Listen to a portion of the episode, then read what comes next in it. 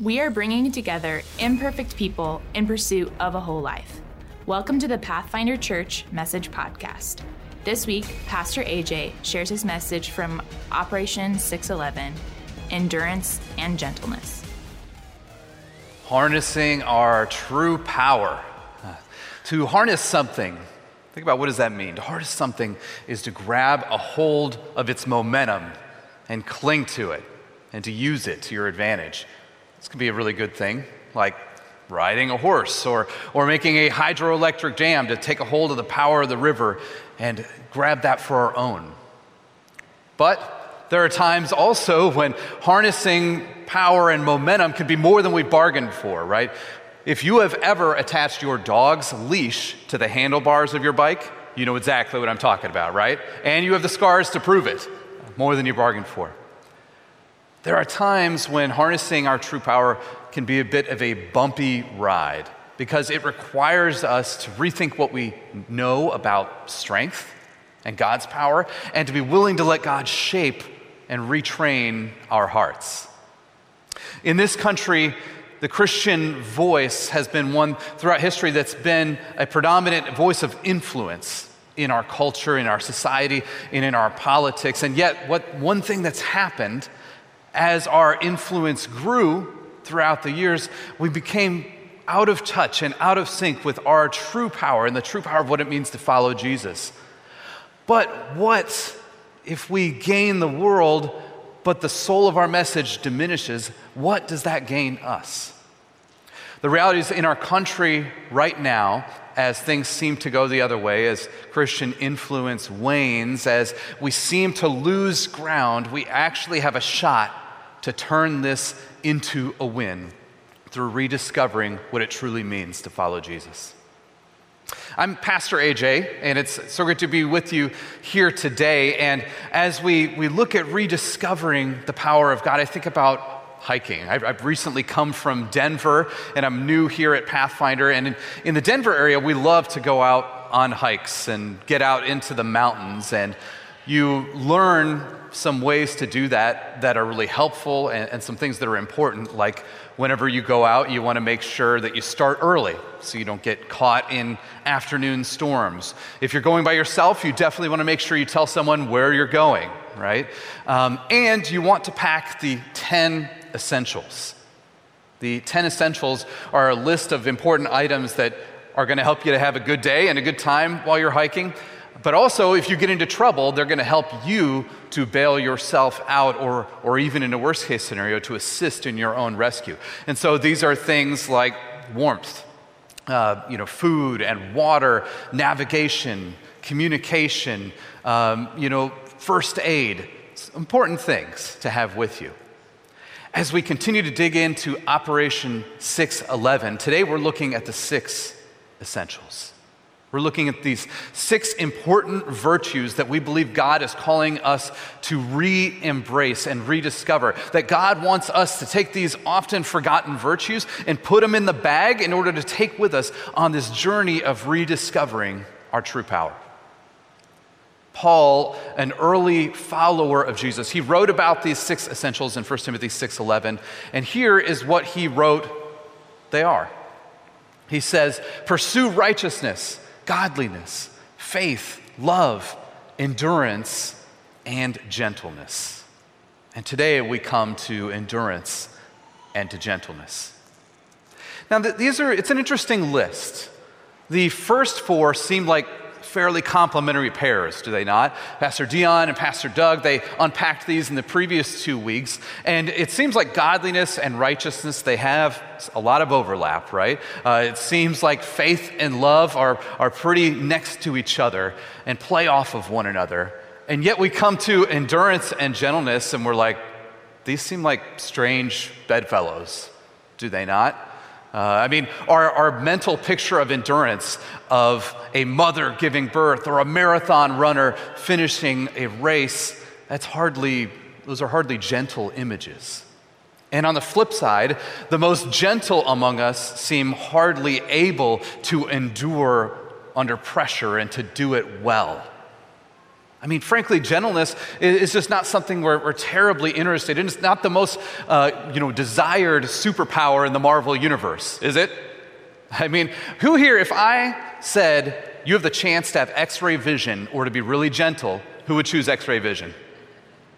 Hands, show of hands. Anyone out there? Wow, a lot of you valuing gentleness. I might not have to preach this message, but if I told you you could have the power to fly or be a gentleman or gentlewoman, who would want to fly?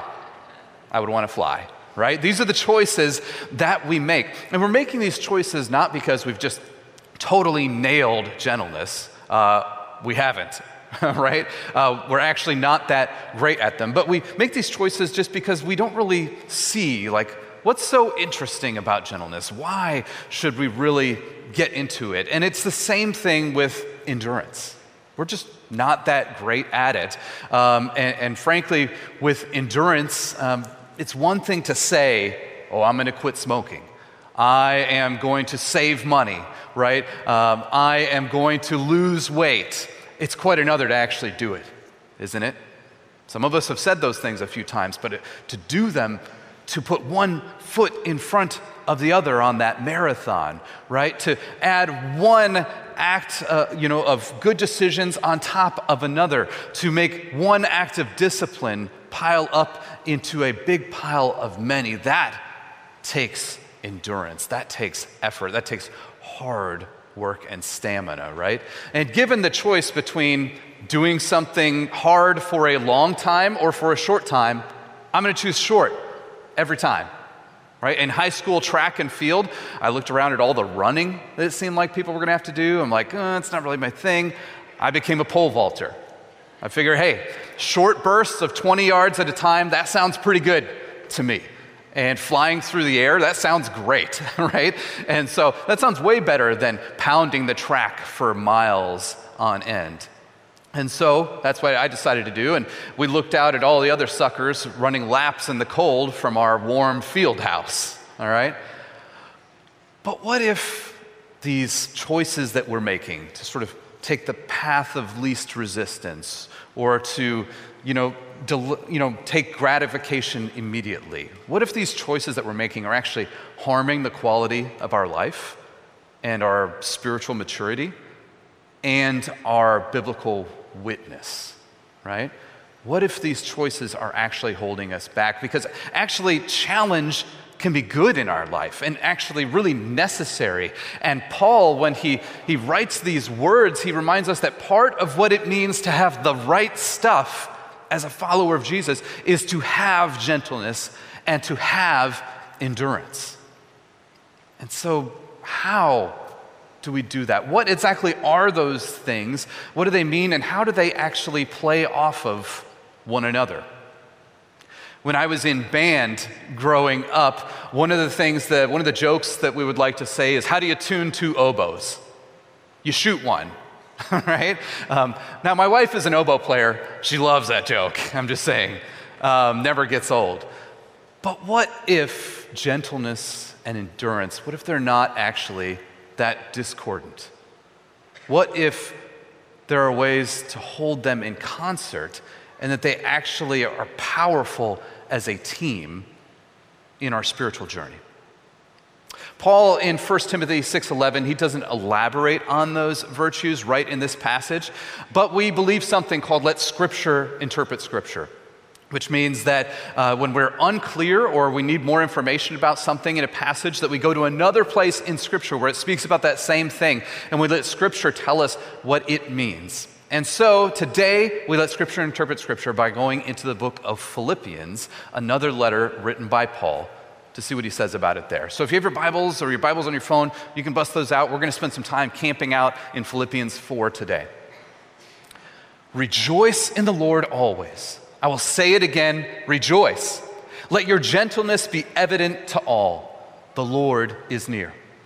Do not be anxious about anything, but in every situation, by prayer and petition, with thanksgiving, present your requests to God. And the peace of God, which transcends all understanding, will guard your hearts and your minds in Christ Jesus. Finally, brothers and sisters, whatever is true, whatever is noble, whatever is right, whatever is pure, whatever is lovely, whatever is admirable, if anything is excellent or praiseworthy, think about such things.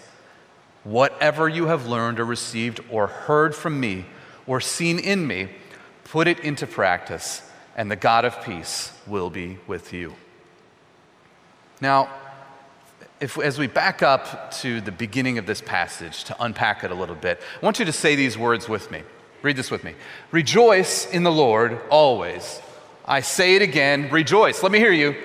Let your gentleness be evident to all. Let your gentleness be evident to all. Gentleness is kind of a forgotten virtue, right? It's abandoned. It's something we really haven't paid much attention to. But a researcher by the name of Perry Glanzer, he really highlights the plight of gentleness in our modern society.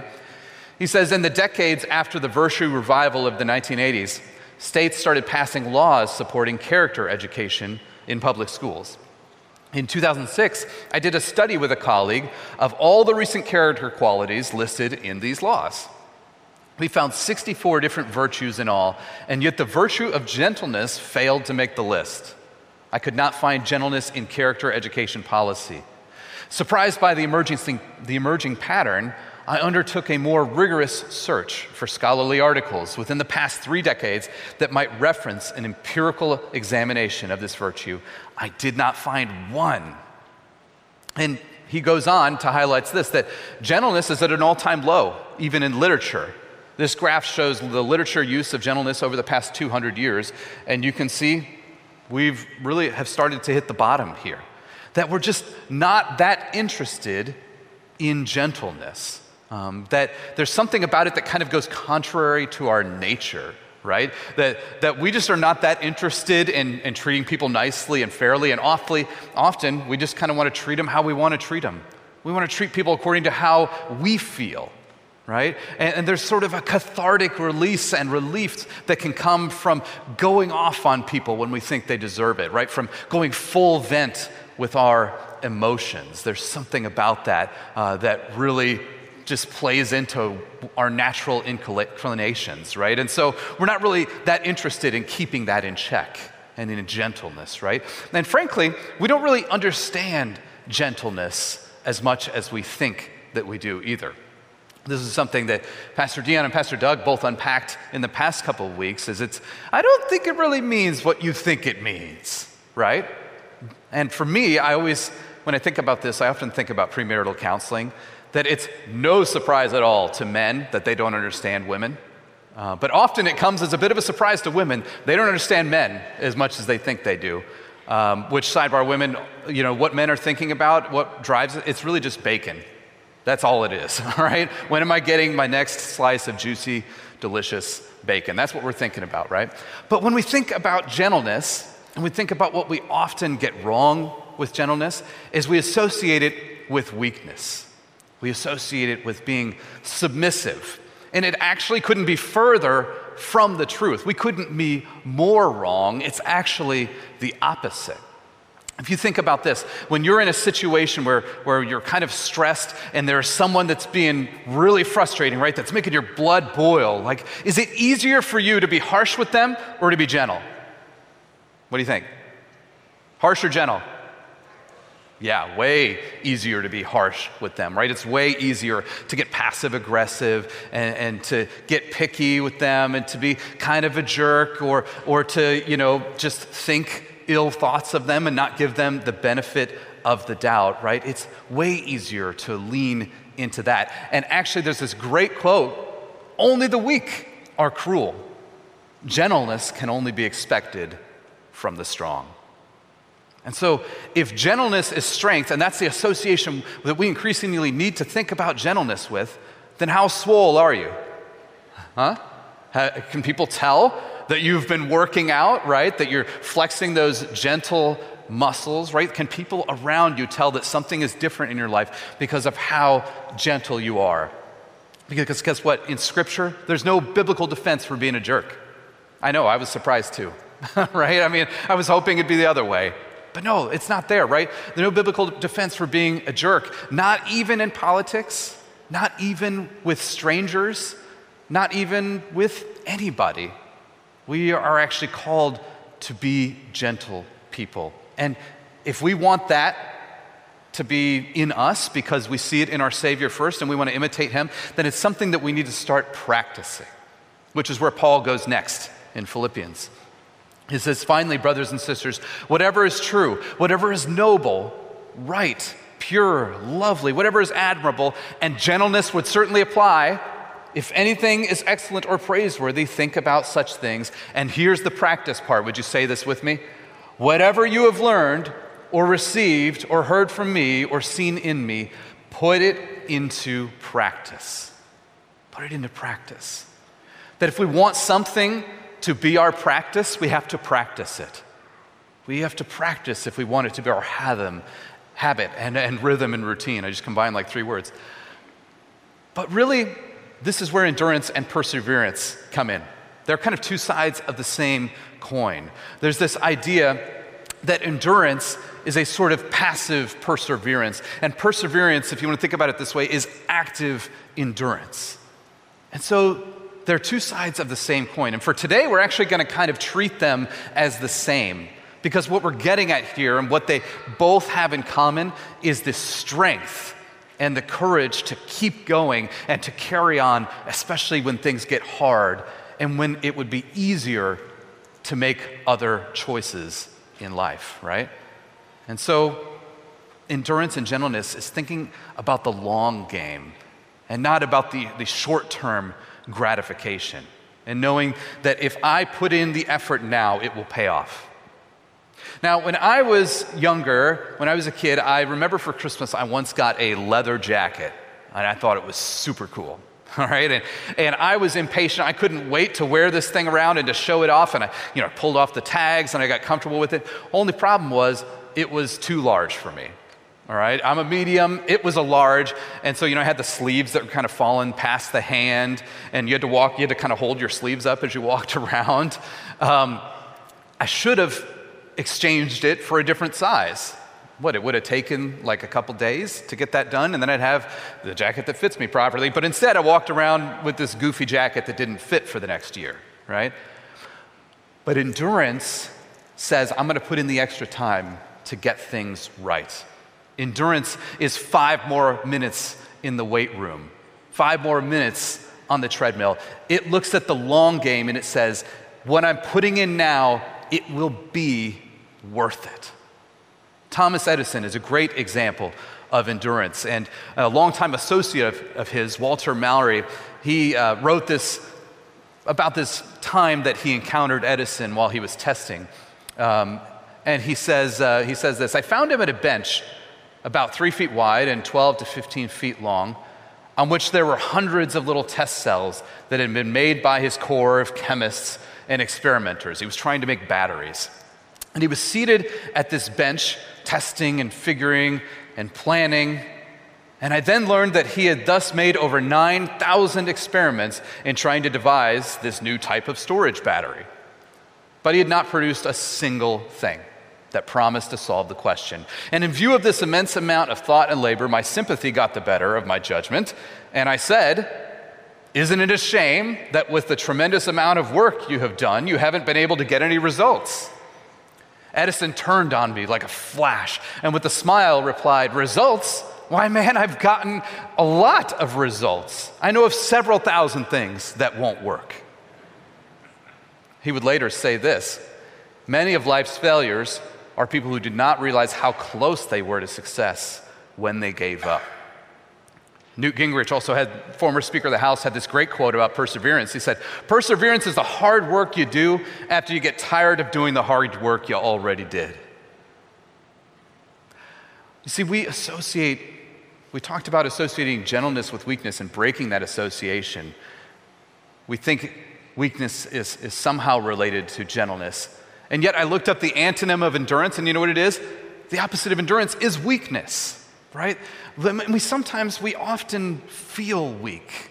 I mean, this world throws a lot at us. It throws a lot, it stretches us in our time and in our finances and in our energy and, and even affects our health, right? This world, it crushes in and presses in on us. And, you know, it, it hurts us. This world is a place that is broken, and, and for people that dwell in a broken world, we're going to get burned as well, right? It throws a lot at us for us to endure, and often we don't feel like enduring, and we don't do it that well, and we feel like giving up, right? The reality is, in those times when we, we feel like we are at the end of ourselves, that is when we see and we hear God's call to persevere, right? Because when, even when those times when our biblical values are being threatened out in culture, and it seems like one more thing the world is throwing at us, one more thing uh, that, that we need to resist, we often, because we're stressed by that, we often ironically do that the very thing that we're worried about is we give up on our biblical values because of how that stress causes us to speak and to act in ways that are inconsistent with our faith. But check this out in Hebrews 12, we're urged to run with perseverance the race marked out for us, fixing our eyes on Jesus, the pioneer or author and perfecter of our faith. And what this passage isn't advising for us to do is just to try harder. You know, just to, to gird yourself and to like just be stronger and just go do it right? Those six essentials, right? Faith and love and godliness and righteousness and gentleness and endurance. Why don't you just actually try and try harder to embrace those things, right? That's not, that message is not what hope is. Try harder, uh, find the power within, right? That's not the Christian message to tell someone to do something which is beyond their ability, beyond our ability to do. But rather, the passage tells us to fix our eyes on Jesus to have strength through looking to Him because He is the one with the endurance. He is the one with all of the power, and to not let Him out of our sight. He is the one that goes to the cross in order to stop the crush of the world.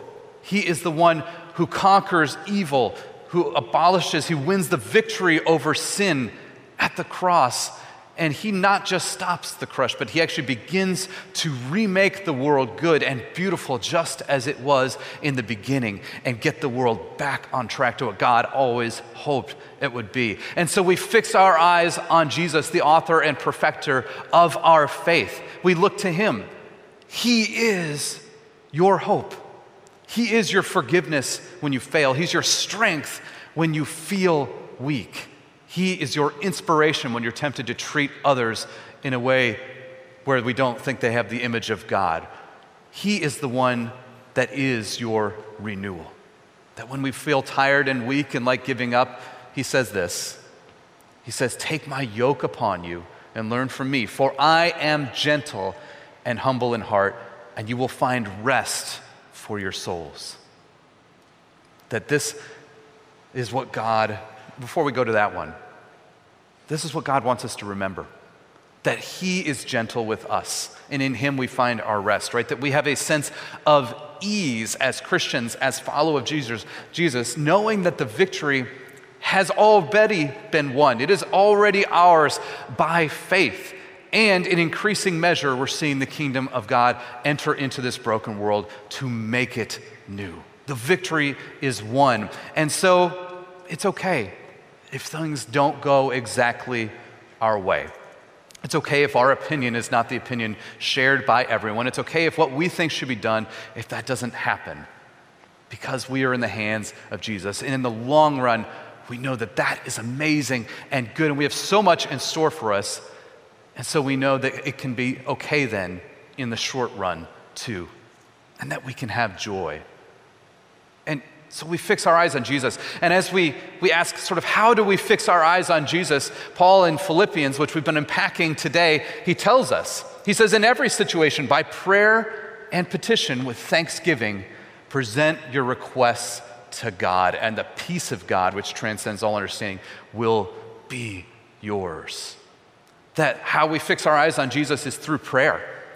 And not just prayer one time, but developing a prayer habit Things that are done once are easily broken, right? But things that have begun over and over again, they begin to pile up and go deeper and sink roots into our lives.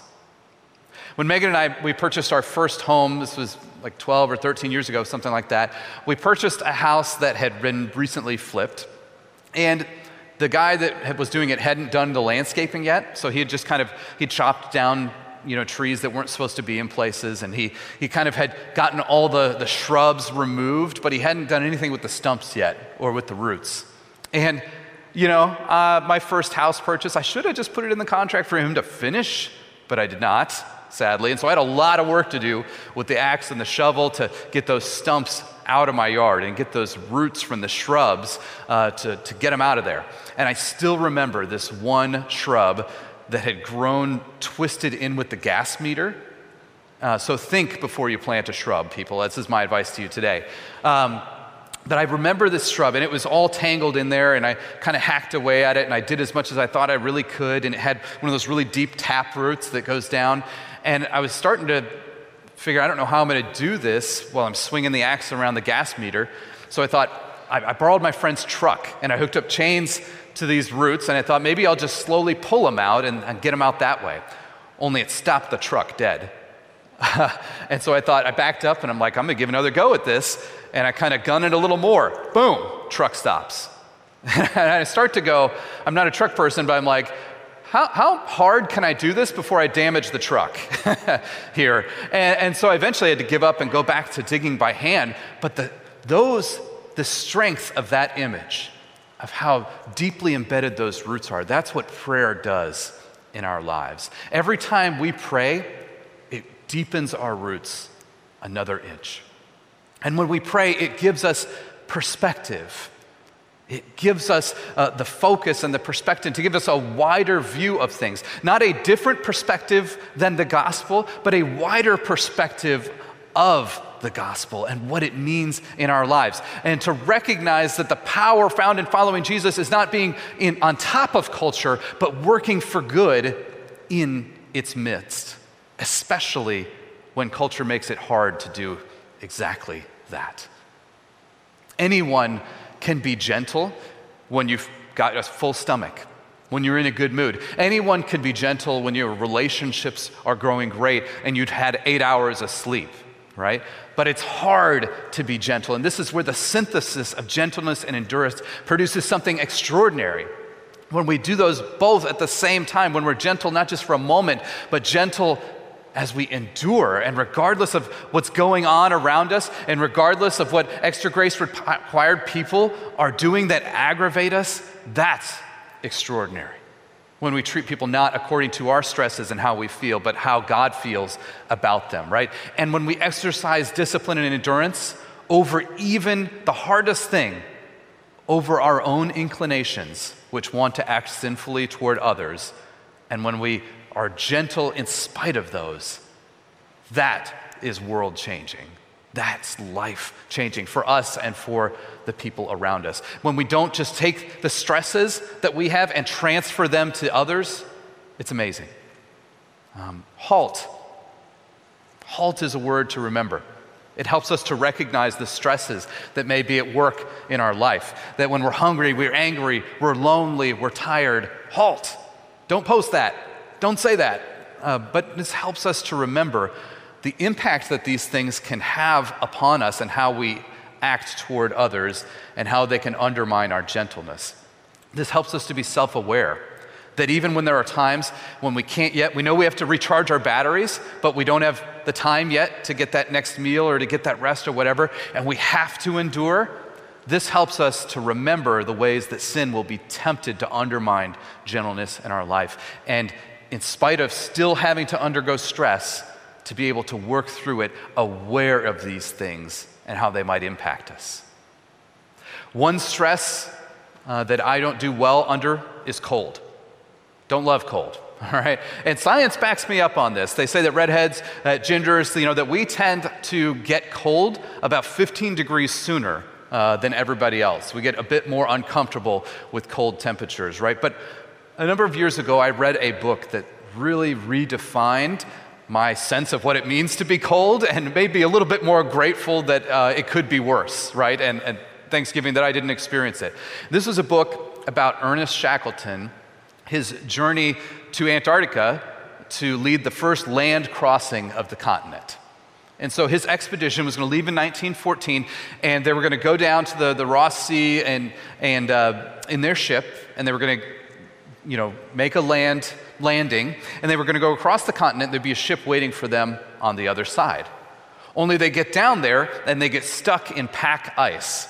And so the ship is unable to escape from the ice and just moves with the ice for six months.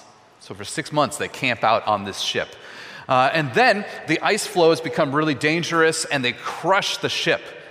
And so they spent an additional seven months camping out on the ice floes uh, in sub zero temperatures, and they were subsisting off of whatever they could hunt, you know, uh, sea lions and other birds and so forth. And so if you're counting, they're up to 13 months in sub zero temperatures in Antarctica and, and being stuck. And, and then after that time, when they had to figure out how they were going to be rescued. And so they took the lifeboats from the ship and they made an 800 mile journey across open ocean in freezing temperatures and navigated successfully to a tiny dot known as South Georgia Island. They knew there was a whaling station there. And once getting to South Georgia Island, they then had to cross 25 miles of snowy and icy mountain range in order to get to this station and when they showed up in 1916, after having been declared dead, uh, having no knowledge of the First World War going on, everybody was shocked that those people who had been dead came back alive. I mean, could you imagine? And what's really cool about this, about three weeks ago, you may have seen this in the news, their ship was actually discovered um, you know, where about like a couple miles from where it sank, and we have some pictures uh, of the shipwreck. And, and, it was really amazing to see this discovery after 107 years. And I, my jaw about dropped when I saw the picture of the back of the ship, the aptly named Endurance. That after 107 years, you could still read the name. It wasn't obscured by anything, it was right there for us to see. And what it reminded me is that if we want something to be of value, if we want it to be a part of our culture, and if we want to work on it and get better at it, we must name it and claim it, put it on the back of your ship. Right? They, safe to say they needed more endurance than they thought they were going to need. Right? But I loved that the name of the ship, it carried them through this entire ordeal right, through lost fingers and toes and whatever else they had to experience, they endured. I mean, how amazing is it that this crew didn't turn on one another, they didn't mutiny, they didn't separate and go their separate ways, but they endured. And it started with naming it as a value and naming it as something that they would be about together. And so today, what's something that God is calling you to name? What's something that you want to work on that, that He's calling you to tell somebody about uh, so that somebody else can know that you're working on that thing too, right? And maybe it's gentleness. Maybe it's working on being a kinder person. Maybe it's treating others according to how God sees them and the way that God has treated us and not how we feel like we want to treat them in the moment. Maybe it's endurance. Maybe it is leaning in to the challenge that's before you and not running the other way, but recognizing that God wants to grow you through it and He's actually going to be with you in the midst of that challenge. And maybe it's the synthesis of both is to be gentle in endurance, to, as you interact with others, to be extraordinary through not treating others as maybe even the world would expect, that regardless of what the world presses in on us with, that we respond with the gentleness and the grace and the joy of Jesus. And to remember the old adage that practice makes perfect. Or actually, as my band director used to correct us with, perfect practice makes perfect. But in the absence of our ability to do that, what if we in faith fix our eyes to Jesus in prayer and to make it a part of our rhythm and to grow those deep, deep roots through prayer?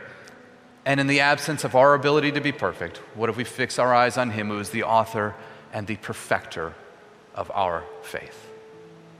God, we thank you in this day that we can come before you, we can hear your word Lord, we can take it to our heart and mind and we can be comforted with your gospel message of that in your son Jesus, we don't have to be anxious in this life. We know that you have our eternity in store. And, and if you have our eternity in store, how much more do you have our present in store as well? God, we thank you that we don't have to lash out with our stress. We don't have to, to fight the wrong enemies around us, but instead, through you, you call us to be people of gentleness, to follow in the footsteps of your Son Jesus, who endured the cross for us, so that we too cannot fight with those around us, but instead can be for them just as you are for them, God. Lord, whatever we have heard that you want us personally to work on or to take to heart or to be challenged by, Lord, we help, pray that you would help us to write it down, to name it, to chew on it over this next week and give us the courage to say, Lord, here I am, change me and make me more like your Son.